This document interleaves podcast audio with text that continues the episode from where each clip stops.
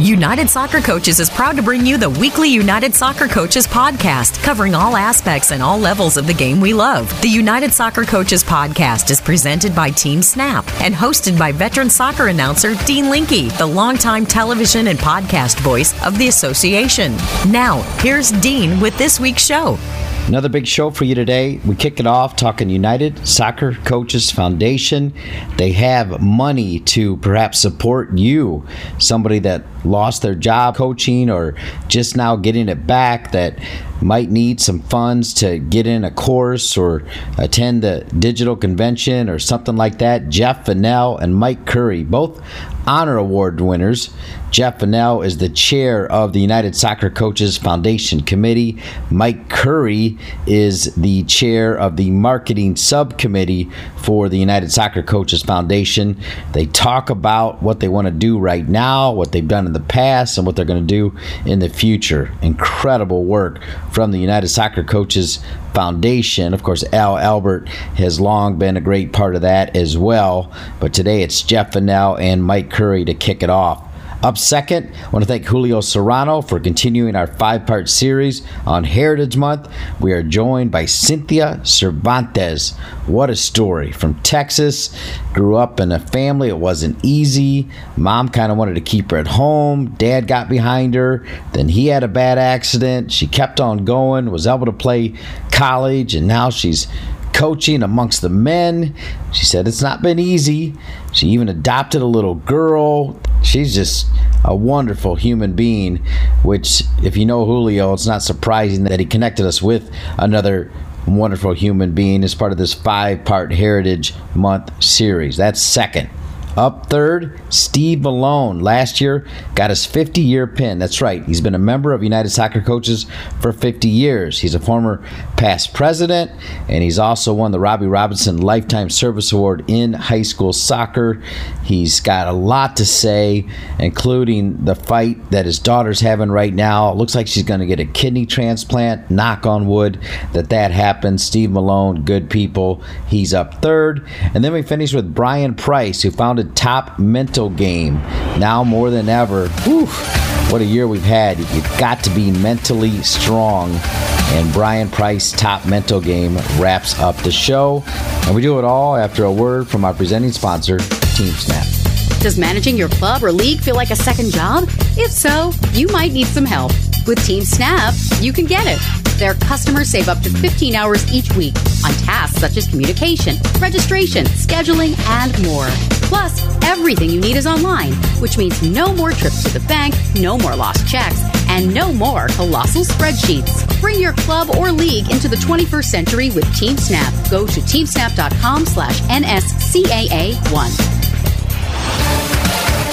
Welcome back to the United Soccer Coaches Podcast. I'm Dean Linke, delighted to talk about the United Soccer Coaches Foundation, now more important than ever as we deal with these unprecedented times. And I'm pleased to be joined by two of the superstars of the association, both honor award winners. We start with Jeff Vannell. He's the chair of the United Soccer Coaches Foundation Committee, an honor award winner in 2008 and past president in 1993. You always see his smiling face at the convention. This year, you'll see it digitally. Then we're also joined by Mike Curry, who's been a guest before. He is the chair of the marketing subcommittee for the United Soccer Coaches Foundation. And like Mr. Vanel, he is an honor award winner named a year ago. Great to see you, Jeff. Great to see you, Mike. Thanks for being on the podcast. Happy to be here. Likewise. Thank you. All right, Jeff, we'd start with you because you got the big title of the chair of the foundation committee. And we want to remind everybody first the history of the foundation and its mission. It's your floor, sir. Thank you. Well, at the 1989 convention, Bill Holloman, past president, was president during that time. And Bill had the vision of establishing a foundation that would enhance the work of the Coaches Association and provide resources for coaches to further their education at a course or at a convention or something of that sort. And that board established the foundation committee. The mission statement has you know, slightly changed over the years, but it reads now provides financial support for coaching education and other developmental opportunities for United Soccer Coaches members to bring soccer to underserved sub socioeconomic communities and the advocacy group membership. And its committee is composed of, of 22 volunteers from all walks of life. We have four subcommittees. Mike, as you said, is chair of the marketing committee. Al Albert is in charge of our fundraising. Brian Green in charge of investments, and Jay England in charge of awards, the yearly awards. And if you look on the website, go under Coaches Give, which is the on the banner up top. That will get you to the foundation's page, where history is even more detailed than that. Currently, we're at about 1.3 million, thanks to Brian Green, who is who is good at what he does, and we're happy to be able to spend some of that money. Usually, the money goes in through three areas. One is to provide money for a coach to go take one of our United Soccer Coaches Academy programs. Second is to have a program, usually in an underrepresented population area, to offer a course, one of our academy courses. And the third is to go to conventions. But because we're no longer offering courses, unfortunately, or be able to take them, and the convention is now gone virtual, uh, we came up with the idea given the uh, times we're in, that some of our coaches probably are under financial difficulties. So we decided that we would take the earned income from the funds that we have, and there are 24 of those, but because some funds are funded more than others, we give out 28 awards a year. Take the money earned from those funds to pay for membership dues. And we have an application which is on that same page under Coaches Give the Foundation a short little application, and we're hoping we can generate uh, some more applications through our podcast here because we want to be able to help. That is outstanding, and certainly in a time where we all need a little bit of help. So I think that's great, Jeff, that that is your message. Mike, before we talk about the metrics of giving, I just want a blanket statement from you because I'm not surprised you're on this. You've always put your money where your mouth is. You've always been very generous with United Soccer Coaches and the foundation. So I'm guessing when they said, hey, can you help marketing, it was an easy choice for you. Yes, thank you. Privilege that you mentioned about the honor award. It was quite a wonderful surprise. And in my acceptance speech, I mentioned how much soccer has been a part of my life. And uh, I think most of my success as a business person, as a human being, really, I learned those lessons on the soccer field. You know, soccer is an interesting game, right? You learn about, let's say, the uh, wide world of sports for those who are old enough to remember that the thrill of victory and the agony of defeat and everything in between. And so, as I became more and more successful, I decided I'm going to get back to the game by coaching and then it quickly occurred to me that, well, wait a minute, I've got this wonderful business experience and I have influence there. And I work every day with some successful business people and they're all soccer crazy nuts too. So there's got to be a way that I can also carve that piece out. And so as the foundation evolved, I mean, I was one of the first ones to catch that moving train and said, hey, how can I help and pay it forward to other coaches and players and communities to have the benefit of that experience just as I've had. Well, let's get into it here, Jeff, because basically, if I heard you correctly, and we've got a great audience now, incredible listenership to the United Soccer Coaches podcast, you're saying, hey, look at me over here. We can help, right? Yes, absolutely. Just go on the uh, coaches page uh, and fill out this very, very short application. We're just asking how, if you've been affected by COVID. We need some biographical information, obviously. Then it's simply pushing a button.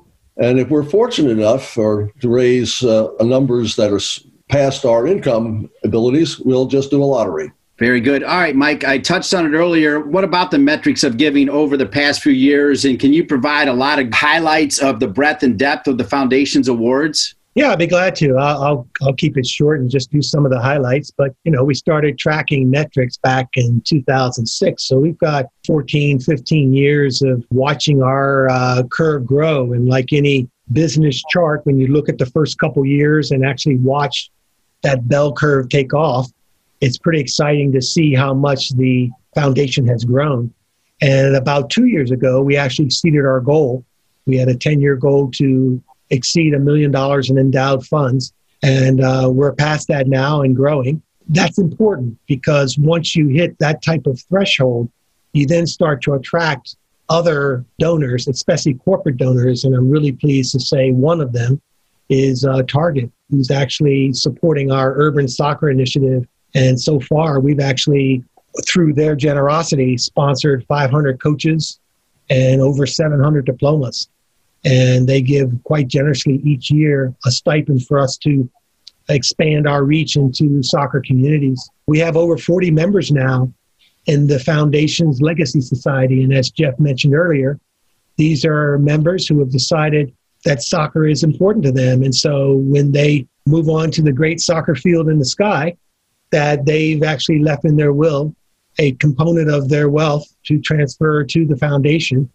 And for any foundation, that is where the bulk of the giving occurs. And when you look at large endowments like some of your institutions of higher learning, you know, they get a lot of their momentum from gifts that are given from alumni who decide to leave a part of their wealth as their legacy. Since 2006, we've given out over 208 awards.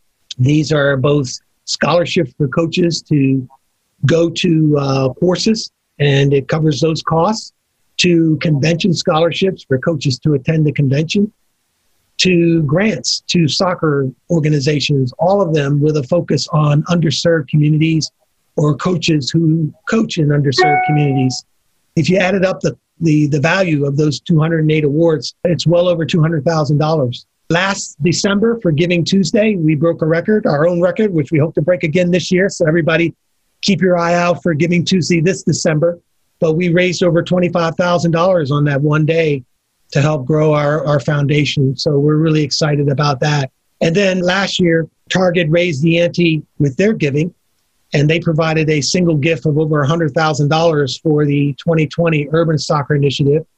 And as Jeff mentioned, just to show how great a partner they are, because they really do get it, they could have easily have said, look, this grant has restrictions to actually have those coaches learn on the field. And they've allowed us the flexibility to actually use that money in other ways to help accommodate coaching needs during this time of COVID.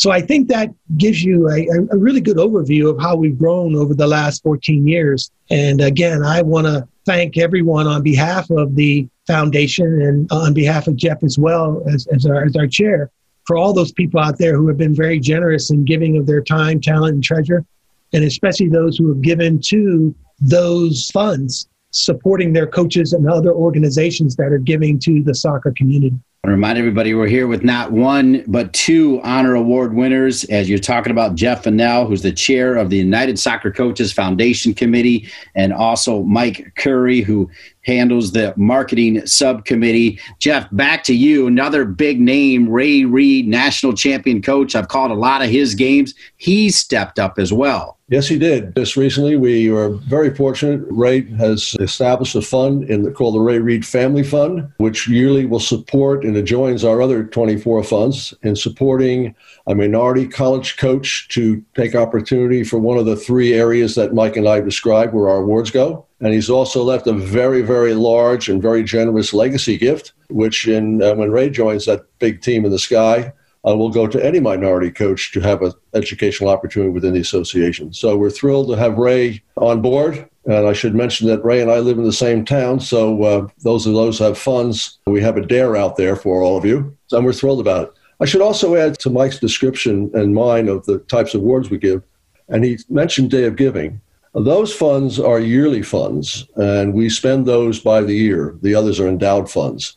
So, for example, uh, last year, we, one of our coaches in New Jersey, um, who was uh, paralyzed from the neck down and still manages to coach and do well, needed a new uh, van, and the foundation was happy to make a donation toward that.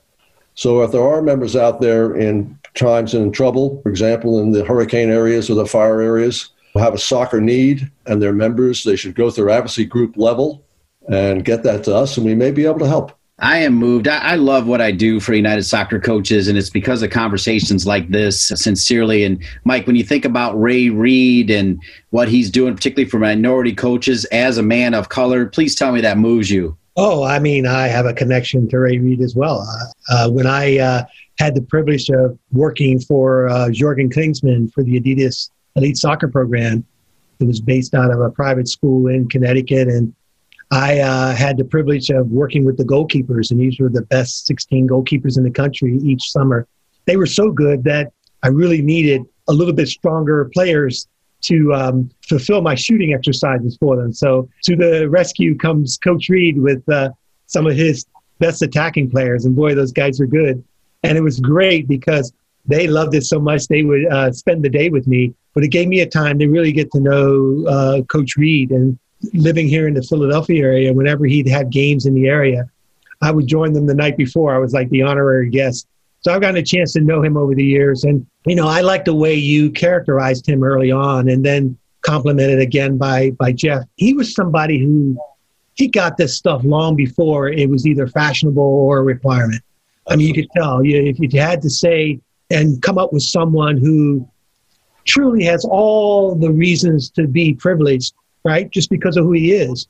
But to put that aside and with such authenticity say, you know, this game's for everyone and I'm going to do my part to make it happen. So, you know, Ray, he's just one of those coaches that I've tried to emulate myself. I love his style, so I, I can tell you I've stolen some of his some of his coaching style because I, I, love just the way he relates with his players. But all that said, I, I just I'm so thrilled that he's joining us with this, and I just think his name just needs to be there with everybody else. I want to circle back to you, Jeff, and I want to repeat my question for the third time. The United Soccer Coaches Foundation is here to help at a time when people might need some help. Correct. And we're more than happy. Get online, get that application in, and we'll be happy to help in any way we can. Mike mentioned Target, which was a fabulous gift. And by the way, we're, uh, we've applied for grants for next year again. We hope we're successful. Both Adidas and the Sub Air Company are also uh, foundation funds uh, established. So that's uh, a good step in the right direction for businesses.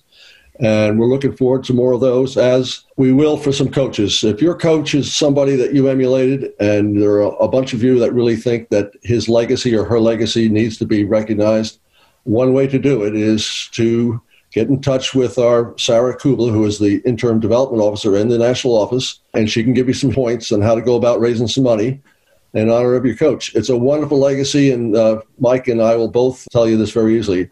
It is the most honorable and rewarding thing that's ever happened uh, as a coach. He makes a great point, and I'm glad you asked the question again. I, I want to, you know, as the marketing guy, right, I want to take advantage of this opportunity. So, what Jeff was speaking to at the end of his comments is it really if, if, maybe we do one of these in the future where we can just parade in front of you some of the stories.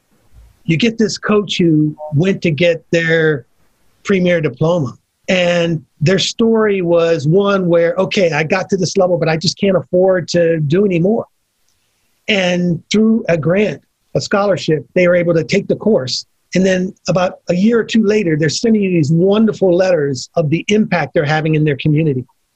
And then they are actually sponsoring, say, another grant that is a course for all of their coaches as they've taken their experience. And it just feeds on itself. But more importantly, where does all this end up? Think of all the young people, the players. I think of some of our awards that have gone to indigenous communities. And they'll tell you our indigenous soccer coaches advocacy group will tell you this is a huge, huge part and, and really important for their communities to help young people, these young kids, to really understand healthy lifestyles and what character means and all the things that we all learn from the game that we could take for granted because we were fortunate to always know that we had, you know, where the next meal was coming from. But in communities where that's they're on the bubble, you know, having an outlet like soccer is huge, and it takes a, a, a a coach with not just the commitment and deliver it, but to have the training to do it the right way. So where I'm going with all this is this is really about the kids at the end of the day. So if people out there on the podcast who are fortunate enough to be executives or people of influence in organizations like our sponsors, hey, we would love to get a call from you to say, you know, in this time of COVID, we're kind of looking at stepping back and trying to figure out a way how our giving can have a greater impact at the grassroots level, I would ask them to consider a gift to the United Soccer Coaches Foundation. We're a 501c3 through the United Soccer Coaches Organization. So they get all the benefits they would giving to any other organization. And we would love to help use that money, use that generosity to further the game of soccer in the community. So thank you for letting me uh, just do that plug. But I think in this time of COVID, it really has exposed the, vulnerability of our kids and their needs. And, you know, this isn't a panacea that's going to solve all their challenges, but boy, it's a it's a big step in the right direction. All right, let's end with this, and I'll let you both answer it. And we'll start with you, Jeff Fennell, as the chair of the foundation committee. I am proud to be a member of United Soccer Coaches and proud to chair the United Soccer Coaches Foundation because why? Fill in the blank for me, Jeff. Because I owe the game of soccer more than it ever owes me. Your short answer to the same question, Mike, as someone who's involved in the foundation and the association. There's nothing more to cherish than the smile of a player's face when they've left the field after a wonderful training session or a game. Jeff, one more plug because right now you're saying, hey, if you need help, we will consider you. We will try to help you. One more plug on how they get that done, sir. Yes, especially populating field of coaches who have lost income from COVID and trying to cover their membership dues. Go on to the United Soccer Coaches website and click on Coaches Give in the banner up top, and the further description of what we're doing as well as the application are right there. Couldn't be simpler. We should also mention that we mentioned Bill Holloman, the past president, uh, right up top. And Bill was named our Meritorious Service Award last year, and because of his history, is named his name. And there was one former recipient prior to that, and guess what his name was? Michael Curry. So, Michael, you've been doing a great job forever, and we look forward to continuing your service on the committee. Thank you, Jeff. Yeah, thank you. That's how we tie it all together. Jeff Fennell, Mike Curry, two honor award winners, giving back to the game through the United Soccer Coaches Foundation. An honor to be with both of you. Thanks for your time and your commitment to the association. Thank you, Dean. Thank you. What a great start to this week's podcast, talking about what's going on right now with the United Soccer Coaches Foundation. I hope you heard that. If you are in need, United Soccer Coaches and the Foundation is here to help. You heard how to get it done. Coming up next, we continue a five part series. This is part two of Heritage Month, led by the Latino Soccer Coaches Advocacy Group. Julio Serrano has loaded us up with five incredible guests, including Cynthia Cervantes. What a story! A young female coaching soccer in, as Julio said, a machismo world. She's getting it done, and she'll tell you her story when we return as part of Heritage Month here on the United Soccer Coaches Podcast. Registration for the 2021 United Soccer Coaches Digital Convention is now open. Even though we won't be together in person, the interactive digital event taking place January 11 through 15, 2021 will still bring the soccer coaching community together for a week of fantastic presenters, diplomas, network opportunities, and more. To register, visit UnitedSoccerCoachesConvention.org. The game hasn't changed, just the game plan. Welcome back to the United Soccer Coaches Podcast. As you know, working with Julio Serrano, who's done an amazing job as the chair for Latino Soccer Coaches Advocacy Group under United Soccer Coaches. We're doing a five-part series, United Soccer Coaches Heritage Month, where we are meeting five inspirational figures that are Hispanic, Latino, and they are powerful. No different today when we are joined by Cynthia Cervantes, who has done incredible work in the game that she loves. Cynthia, first of all, welcome to the United Soccer Coaches Podcast. Thanks for being part of this five-part series. Thank you, Dean. I appreciate your time, and I'm just happy to be here. I'm happy to have you, and I got to tell you, when I asked Julio Serrano what the topic is with Cynthia, he's like, you know what? I just want her to talk about being a female coach in this Latino machismo world, as he says, and how well you've done. So starting off with that, you know, one being a woman, two being a Latino, talk about your pursuit and your passion in this world that is, you know, initially mostly for men. I'm not gonna lie, it, it's been a tough journey. I remember walking into my first game, and I was intimidated by all the male coaches around the border.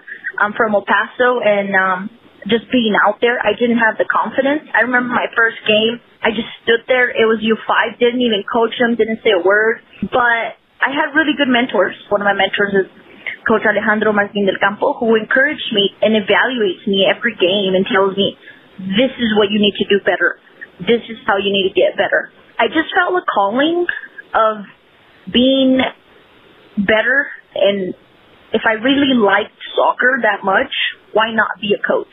I just said, why not? The opportunity is there through United Soccer Coaches, through the United Soccer Federation. Why not? So after that game, Coach Alex approaches me and says, Cindy, you got to be better. Remember what you learned. Have confidence. And little by little, I started having and gaining that confidence that I wanted, that I needed. And I started having success here in town. What I can tell you is that it's a tough journey. It's a lot of um, psychological tough journey in a way. I've dealt with parents who don't believe in a female coach. And when I ask them, hey, can you not yell at your kid, please? You know, they attack me in a way because who am I to tell them not to yell at their kid?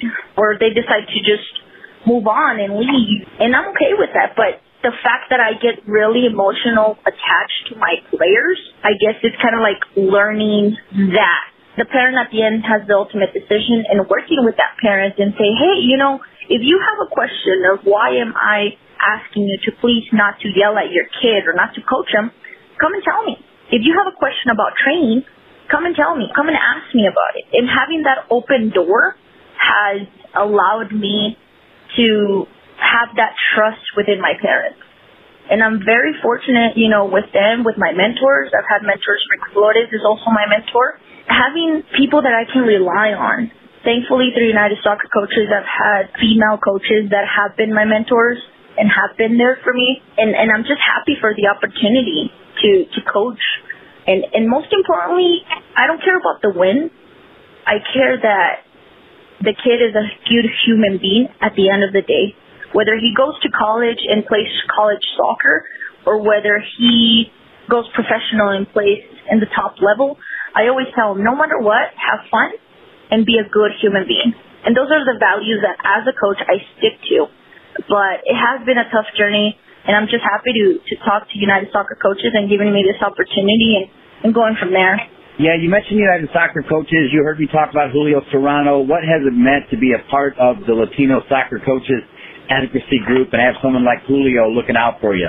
It has been an overwhelming sense of joy and gratitude that I have towards Julio. You cannot imagine it's it's crazy because I've had instances that I've I've cried because some situations have happened and just to know that I can look at my phone and call him, it brings me so much joy that there's a leader that not only cares about the program but also cares about the individual in the program. You know, it's not about what can I get out of you.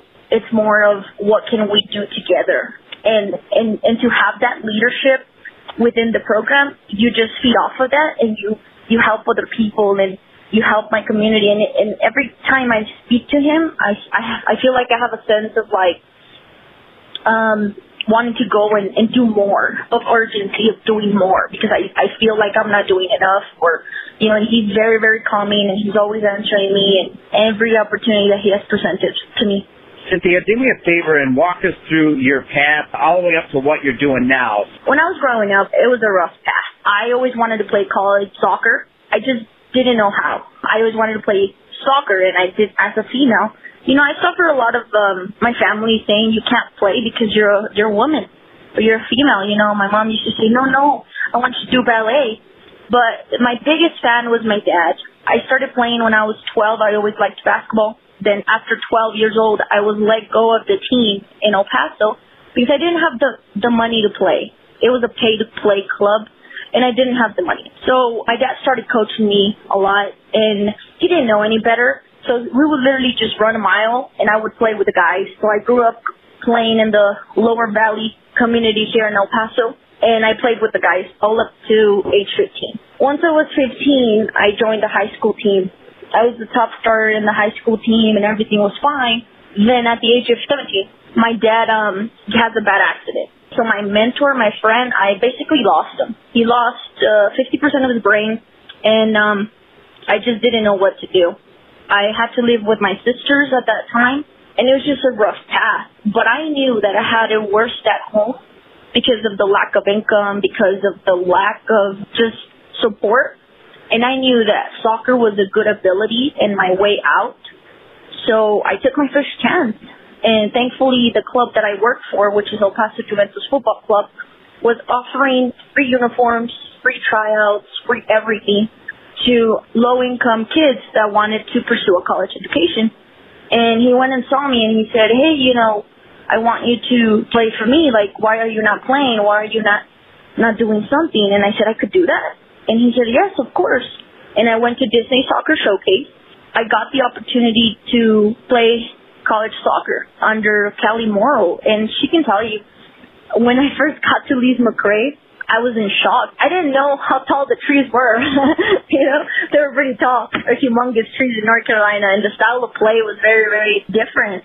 But just the fact that I was doing something for myself, and most importantly, improve the quality of life of my dad, I had to do it. I just felt in me that I had to get my college education and I had to pursue that to improve his quality of life. I went to play in Lees McRae. Then after that, Coach Kelly transfers to Lenoir-Rhyne, and my dad's health started deteriorating little by little. He got diagnosed with uh, cancer, and that really hurt me. And I thought I was going to lose him, so I decided to look somewhere closer. So I went to Texas A&M International to play under Claudio Arias, and it was the best season of of my career. I loved it.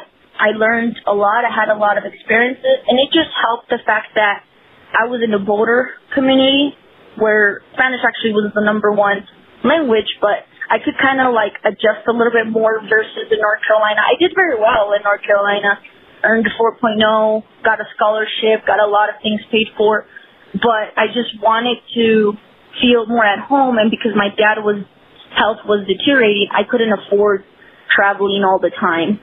So then after that, I decided to be a coach, and I said, how can I get better and be a coach.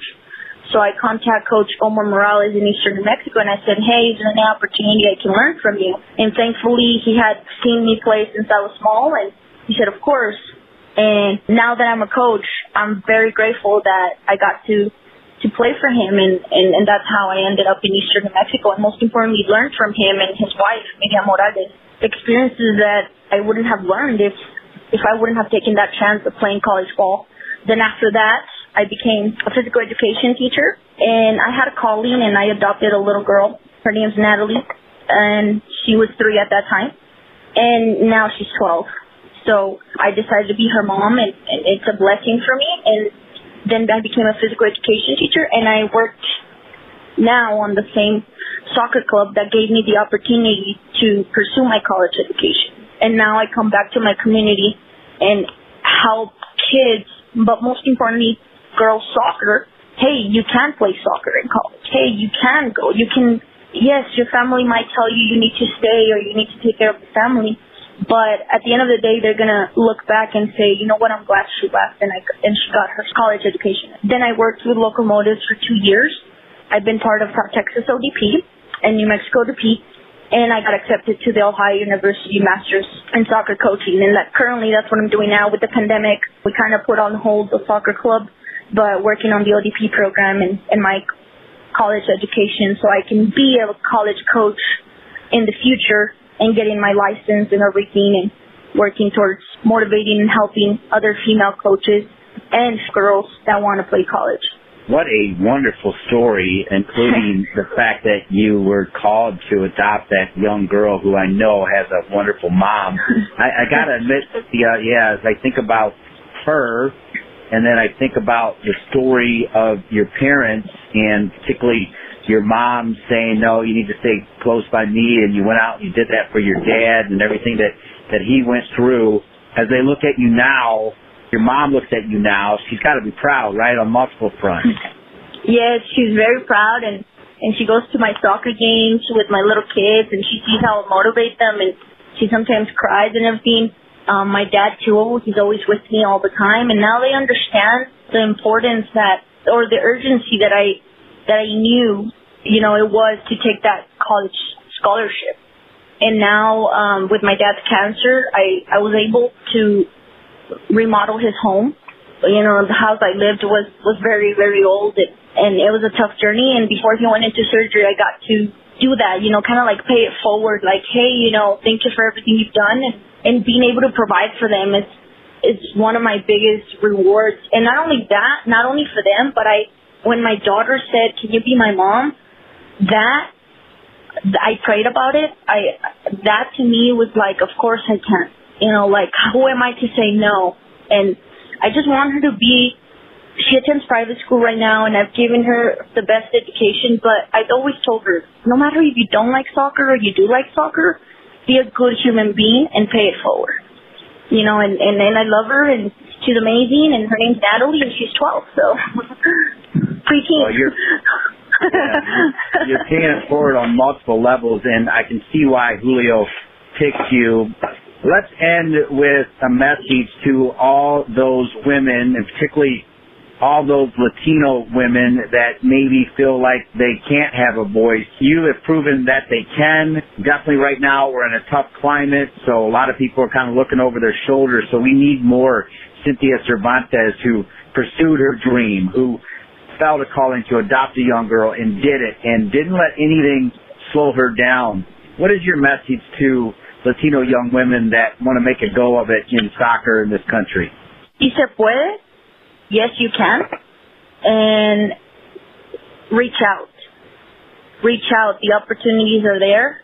We just have to trust ourselves, have confidence, and go chase them. You know, this is Heritage Month. So when you think of heritage as it relates to your ethnicity, what does that mean, Mr. Cervantes? Proud. Proud. It's something that we should be proud of. The fact that I can speak both English and Spanish, the fact that I can transmit through soccer, both in English and Spanish, and touch a life because I was brought up in a Hispanic Latino community. I just feel pride. And if I can change a life in English or Spanish, no matter what language, I would do it. So I'm I'm proud of my culture and and pr- proud that I'm a, a a Latina. I'm so proud that you're part of the United Soccer Coaches Latino Soccer Coaches Advocacy Group featured Heritage Month, one of five special guests. Great to have you on, Cynthia. I really enjoyed it. Thank you so much for sharing your story. Thank you so much, Dean. I appreciate your time. Wow, Cynthia Cervantes. What a story. Whew. If you uh, think you got it tough, play this one back. She was great. So last week I announced that we covered all 30 members, 15 men and 15 women of last year's 30 under 30 class. They're getting ready to name a new 30 under 30 class, but since we're done with that, we thought we'd go the opposite and talk to somebody that just celebrated 50 years as a member. My man Steve Malone, who won the Robbie Robinson Lifetime Achievement Award. He's a former past president of the association. He's uh, got a great family. He's got a daughter dealing with some major health issues, but looks like she's going to get a kidney transplant. That's awesome. Steve's also been battling through some issues, but he's always got that positive attitude, positive enough that he says if they get a college cup in, he'll again go. He's been to like every college cup in the last 20 plus years, short of just a couple. Steve Malone, 50 year member of the association. Looking for ways to improve your training sessions? Kwik Goal has supplied the highest quality soccer goals, seating, field, and training equipment for over 30 years. From backyards to the world's greatest pitches, Kwik Goal has products essential for every level of the game. As an official partner to the United Soccer Coaches and technical partner to U.S. Soccer, Kwik Goal knows what equipment you need to take your game to the next level. Visit kwikgoal.com to satisfy all your equipment needs.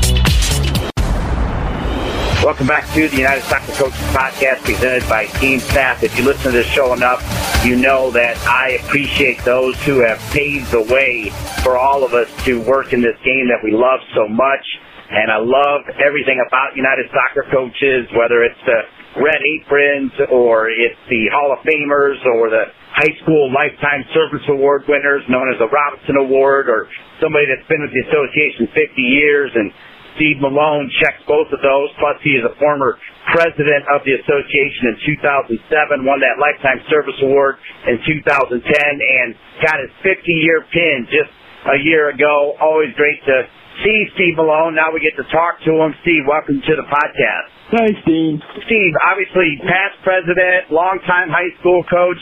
Lifetime Service Award. It's clear that this association means a lot to you. Why is that? More than anything, it's the people. The people that I've met along the way, been associated with, worked with.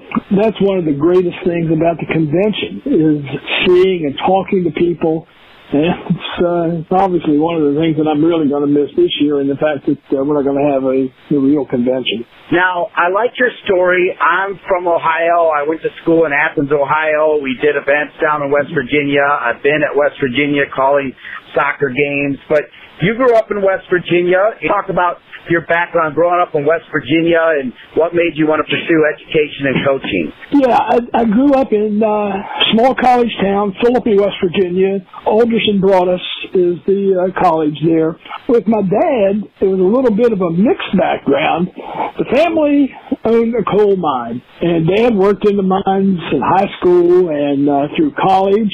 After uh, he graduated from college, he went into education. He was an educator, he was a teacher, he was a principal and a guidance counselor.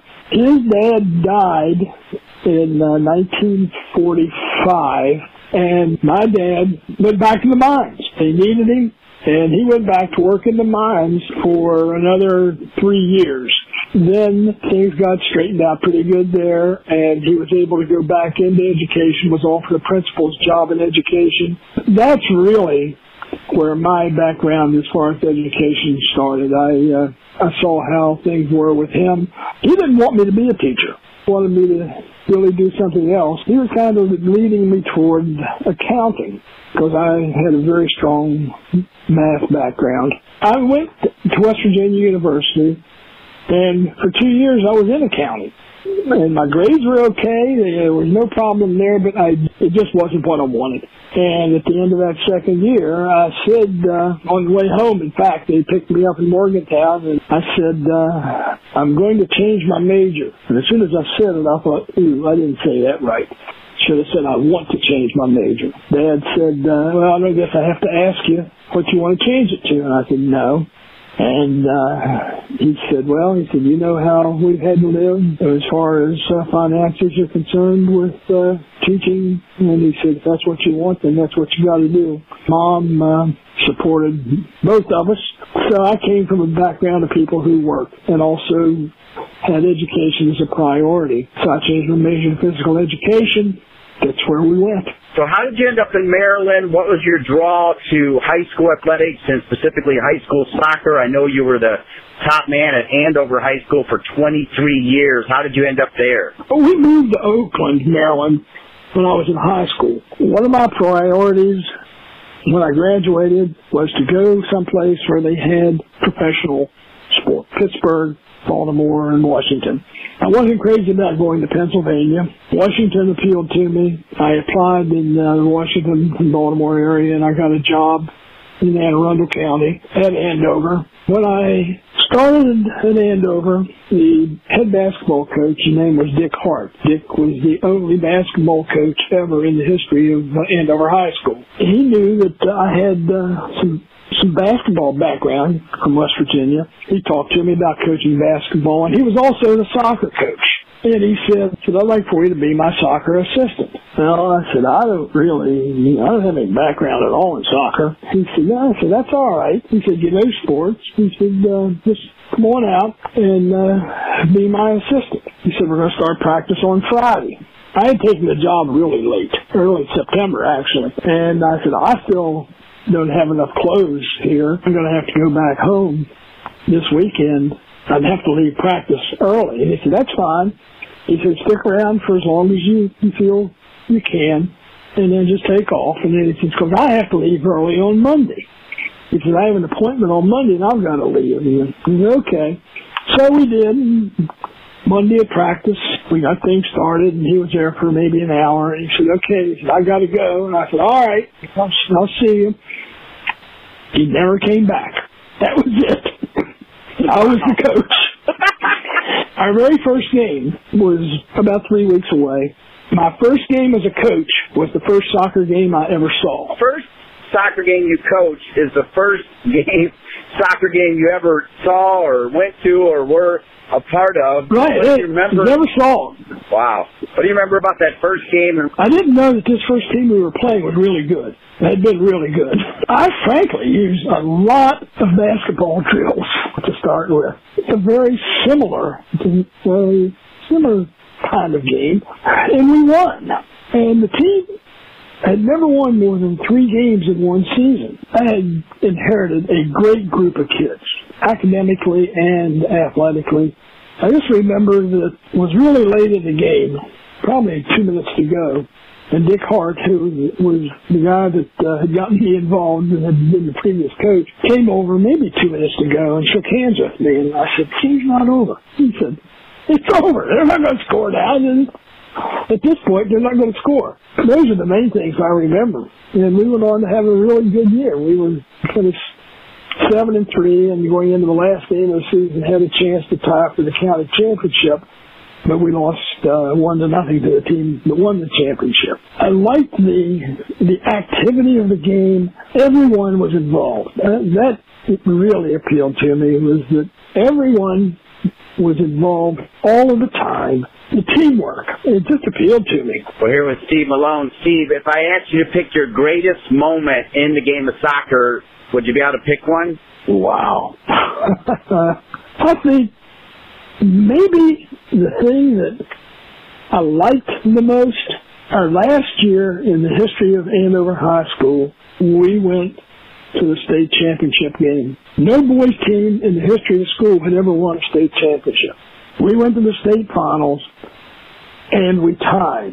And in Maryland at that time, after regulation play and then uh, 20 minutes of overtime, if the game was still tied, they were declared co-champions, which I liked. I could never see the point in a state championship game of where you didn't have to have a winner to move on and going to penalty kicks. Just to send somebody home as a loser. We got a lot of publicity that year. You know, at least one television story. The ABC affiliate in Baltimore did a story on us. The thing I guess I remember the most about that was after the game, there were a lot of interviews and uh, with the media, and of course you had to see all the graduates that had come back. It was cold, a cold day in November. The team, when they finished, they just went ahead and got on the bus and sat very quietly, very patiently, waiting for me to finish. When I got on the bus, it, it was really quiet, and then they were all seated, and just very quietly they started applauding that's one of the most meaningful moments I've had. I like that story. And what did it mean to get the call that you were going to win the Robbie Robinson Lifetime Service Award? Actually, I was surprised. I never thought about it. Um, I um, it, it was I was very humbled because the number of people that had won it before me, including the man who's for whom it's named, as we wrap up our time with Steve Malone, another reason I wanted to reach out to you, Steve, to be fair is, you know, obviously sports and soccer and, geez, 2020 teaches us that uh, sometimes we got to deal with adversity, and you're definitely dealing with some adversity now, not just with your own health, but I think you'd probably even say more importantly the health of your daughter, because what's more important than your own kids just get us caught up to date on your daughter Kelly and what she's going through. July 29th of uh, 19, Kelly was diagnosed with chronic kidney disease and uh, was told that uh, she was going to have a transplant. And since then, she's been battling this stuff. She's had uh, problems along the way. Uh, summer a year ago, because of the kidney problems. She had some fibrous growth. She had to have a hysterectomy. She has a graft that they, they do her dialysis. She undergoes dialysis four hours a day, three days a week. Her graft has collapsed five or six times. Around Thanksgiving, she uh, contracted C. diff related to sepsis. It is life-threatening. She battled through it. Kelly lives in Chattanooga. And Joyce went down the week before Thanksgiving. Then our son Mike and I went down Thanksgiving morning, and Kelly got out of the hospital that day. You know, she was sick as a dog, and she was uh, very weak. She had made plans for us to go to Nashville on the Saturday after Thanksgiving to an ice show at the Gaylord Opryland Hotel. I just didn't see any possible way. And I said to her, I said, you know, you're, you're too weak, you're too tired, you don't feel good said, uh, how are you going to manage that show? And she said, get me a wheelchair. And we did. We went to Nashville and, and had a great day. Then, of course, this pandemic hit. We have not seen her since Christmas.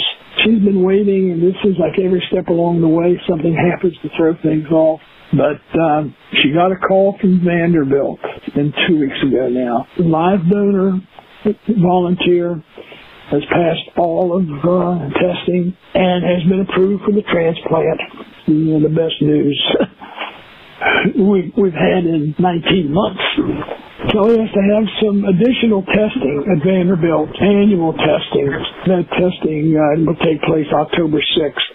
And if everything goes well at that time, then uh, she should be given a date for a transplant. A lot of prayers from a lot of people, and uh, it looks like it's we're cautiously optimistic.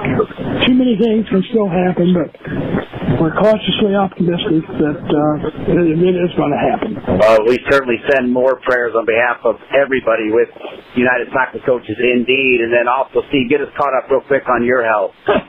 Those of you that know me know that I've I had uh, some problems now for the last 12 years uh, with my leg. And they've never really been able to figure out exactly what's going on. I am diabetic, but uh, they say it has nothing to do with that. Early March, I was diagnosed with prostate cancer. And so I've been uh, going through uh, three different types of treatment for that. A week ago today, I completed five weeks of uh, radiation treatments. But uh, yeah, I feel good.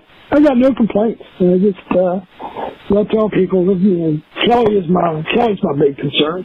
I want to end with, uh, and I think I have this right. We talked about your amazing career in high school, but along the way, you had this great appreciation for college soccer, which you know I love. And I feel like, uh, correct me if I'm wrong, I feel like there for a while you made it a mission to attend most college cups. Is that right? Yes, from uh, 1995 up until this year, I th- we had we started off with a group of uh, six of us. Now it's down to uh, really only three of us that are still doing it. But uh, from '95 through this past year, I think we've only missed three college cups, and of course, uh, who knows what's going to happen this year? Whether there's going to be one. We were all set to go to Santa Barbara. Yeah, we've we've gone to those. Uh, we started off.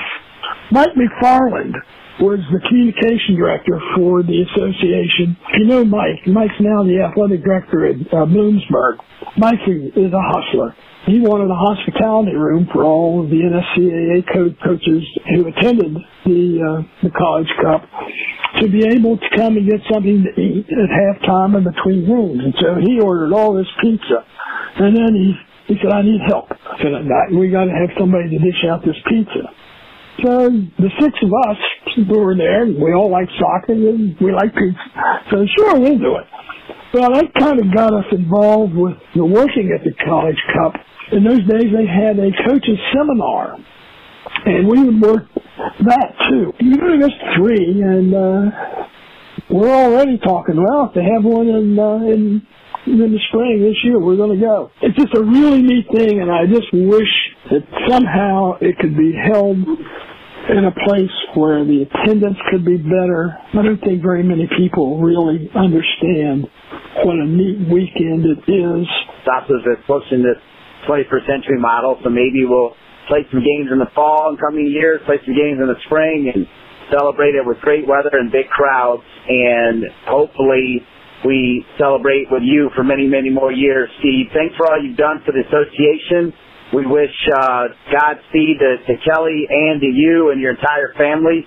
And thanks for all you've meant to the association. We appreciate you, sir. Thanks, Dean. I appreciate that. I I never really thought about thought of it as doing that much, but uh, the association and the people in the association have done more for me than I've done for them. But uh, it's it's nice to hear that anyway. Well, in, indeed, they care about you, Steve. So all the best, and um, hopefully I'll see you in the spring at the College Cup. Okay, is that a deal? Yes, indeed. Yes, indeed. I'll take that from Steve Malone all the way around.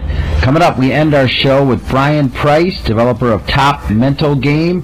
He'll tell us what that is and why it's important, especially now. Attention all college soccer coaches. Make sure your program is registered for the 2020-21 College Services Program. While the 2020-21 season looks much different than any of us anticipated, we are committed to providing benefits for college services members year round. The College Services Program supports and promotes the college game, including rankings and awards for participating programs, regardless of when your season is played. For more information or to register your program, visit unitedsoccercoaches.org slash college. Great to be joined by Brian Price, who works with Top Mental Game. We'll explain that in a moment. The man is from Army and Stanford. Got a great background. We'll get more into that, but let's first say hello to Brian Price of Top Mental Game. Brian, thanks for being on. Dean, thanks for having me. Out. It's a privilege to be on here. All right. Well, with that, let's get to know you a little bit. Tell me uh, your background, where you grew up, how you ended up at Army and then Stanford, and how you started Top Mental Game. Sure, absolutely. So uh, I grew up as a Jersey Shore kid, playing three sports growing up, and then in college I was recruited to play baseball at West Point and played four years there and was a three year starter and had a really fortunate career and we won a championship and was the all patriot all decade league team. So fantastic run there. And then if you're familiar with military academies I went and served for 20 years as an army officer. And so for the first half of my career I flew attack helicopters. I flew the Apache Longbow had some uh, experiences in Iraq and Afghanistan, and then the Army sent me to Stanford University to get a PhD in political science, and I spent the bulk of the second half of my career teaching at West Point, which was a great opportunity. I ran a place there called the Combating Terrorism Center and was also able to serve as an assistant coach on the baseball team. I retired in 2018 and started a leadership institute at Seton Hall University here in New Jersey. While I was a cadet as a player and as a coach, there was a place at West Point called the Center for Enhanced Performance and it was a bunch of sports psychologists that worked with Army's Division One athletes and teams on the mental game, and I just fell in love with it. And I used it. I was a consumer. then I got some graduate training in sports psychology, and I decided to open up Top Mental Game, which is a business that works with both athletes and teams at the high school and the collegiate level on the mental game. And so the reason why I'm infatuated with helping out soccer right now is I'm a featured columnist for Soccer Today on the mental game. And my kind of reason for being is I have an 11 year old that's taken to the sport and is playing on a really awesome team right now. They're second in the country. So that's my background. You know, at the end of the day, too, Brian, like anything that moves you through your kids is worth moving for, right? Absolutely. And it's funny because as, as parents, Dean, I don't know if you have any children or not, but they don't want to listen to you. So even though my, my daughter might not take my advice when it comes to the mental game, there's lots of other soccer players out there that do if people want to learn more about Top Mental Game and even engage you, how do they go about doing that? So I'm on uh, all social media. I have a website called topmentalgame.com. You can find me on Instagram, on Twitter uh, at Top Game. I'm fortunate enough right now to work with a number of Division One teams, but I also work with athletes all across the country. So I've worked with athletes uh, from Hawaii all the way to New York and everywhere in between. And I think, as you well know, the mental game, the psychological component is one of the four top pillars of development in U.S. soccer. And yet I think it's the one that is maybe the most important and the one that is most under-resourced and maybe most misunderstood by a lot of uh, coaches and players today. Let's get right to it. With COVID going on, there's never been kind of more self-awareness and also just general awareness of kind of where you are and the people around you about mental fatigue and, and the mental stresses that whether you're a third grader dealing with the fact that you can't go to school and you're being homeschooled or you're a senior that misses out on your senior campaign. I mean, there, there's so many layers right now and obviously this is the United Soccer Coaches podcast, but I don't mind you even talking about on a bigger front. Right now, the, the mental stress that this pandemic and then the social injustice and everything that's going on in the world and in our country has amplified, Brian. So I got to believe what you're doing is even more important. Yeah, no, I, I couldn't agree more. Um, and it affects coaches. I'm sure the coaches are seeing it and their players as well. I think one of the reasons why I, I decided to kind of get into the, the mental skills side of the house with athletics is because you know, when you compare just the physical improvements that have been made to, to youth sports and high school sports and collegiate sports just compared to when you and I were kids, Dean, is head and shoulders above. Like you talk about today's facilities, the equipment, the tech, the level of coaching that you can get at younger and younger ages is fantastic. But with those improvements have come this newfound pressure to perform at higher and higher levels at younger and younger ages. And I think, you know, all those dynamics that you just talked before about COVID, the civil unrest, probably throw in the political, the presidential election into that as well, has produced a lot of pressure on athletes. And yet I don't think that we have done a good job as coaches and or, you know, administrators and faculty, whatever you want to call it, in terms of prepping those athletes for how to cope and deal with that, with those pressures. And so that's where, you know, that, that's where top mental game comes into play.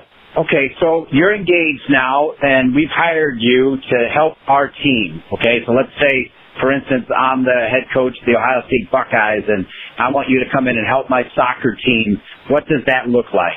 Yeah, so uh, I mean, the first thing that I would do is give out a survey to all your players to give the coach and the coaching staff an understanding of you know, what is the baseline level of mental toughness in their team? So I have, you know, one of my surveys that kind of will, will hit at those points. But when I work with teams, I run through a similar sequence of things that might sound familiar to you, but when you break it down, there's so much stuff to learn about how to perform at a high level and under stress. And when I think back to my career, whether it was flying helicopters in combat or whether it was testifying in front of Congress in 2016, there's so many moments when I feel like I've been able to perform under pressure and times when I haven't. And so when I talk to teams, I talk to, to them about things like what is mental toughness and what is it not. We talk about goal setting and how to properly structure your goals so you can maintain your motivation. We talk about self-talk. And then the, the favorite component of most of my athletes is a conversation and some discussions about visualization and imagery exercises that they can use in order to perform at their best when it matters the most. My biggest analogy for this is I bet you every coach that's not listening to this podcast has their, you know, very own warm up routine when it comes to physically preparing their teams for performing on the pitch. And yet, if I asked you, what is the, the mental stretching routine to get your team focused, loose, and confident and ready to perform at a high level, I bet you there's going to be a lot of crickets. And so I try to arm coaches and athletes with tools that they can either put on their phone or that they can utilize before practice or before a competition so that they can perform at their best when it matters the most. So, Brian, I use that example for the Ohio State Buckeyes mainly because I like to say Ohio State Buckeyes. What is your ideal client? Is it a youth team? Is it a college team, a high school team? Is it all the above? Obviously, I enjoy working with all levels. I think the sweet spot that I have enjoyed the most is at the kind of elite high school, but also the, the, the Division One college level. So I've worked with teams in the Big East. I've worked with teams in the Atlantic 10. I love sports. It's an opportunity for me to give back, and uh, I, I think that there's such a need out there for you know introducing players and teams to the mental game so that they can perform at a high level. I understand you've listened to the podcast, so you know I'm a huge proponent of people helping people but how did you find United Soccer Coaches and how did you find the podcast so we were able to connect? Yeah, absolutely. First got turned on to you guys. So my, my sister-in-law is actually a high school coach here in Manasquan, and so she's a fan of y'all. I saw your social media. Diane Scavuzzo from Soccer Today is obviously knows literally everybody in the field. And so when I saw that you guys had put out this podcast, I was like, it's fantastic. So kudos to you, Dean, for, for running that up. As we close out here, tell everybody one more time they've heard your message and thought you did a great job, Brian, and, and no surprise because West Point and Stanford put a stamp on that. And thank you for serving our country as well. Full stop, period. But how can people, one more time, reach out to you to get involved in Top Mental Game? Thanks, Dean. So the website is topmentalgame.com. You can find me on Instagram and Twitter at Top Mental Game. Would love for athletes and coaches to reach out. And if you are looking for somebody to be your mental skills coach or coordinator, look me up. I do one-offs. I work with teams over the course of the season, or I'd be happy to come in and keynote a banquet or a convention, as you say. And Dean, uh, let me just say thanks for giving me the opportunity to share what Top Mental Game is doing right now, and uh, I really appreciate the opportunity. Well, it's my pleasure. I always love hearing from our listeners, and that's Brian B R Y A N Price Top Mental Game. You heard the website. Check out the social media. Thanks so much for listening and thanks so much for being a guest I appreciate it, Brian. Good to get to know you. Thanks, Dean. Likewise. Likewise to all of our guests today. I also want to thank Sean Chevrolet, Mike Knipper, and all the great folks at United Soccer Coaches. For each and every one of them, I'm Dean Linke. Stay safe, everybody.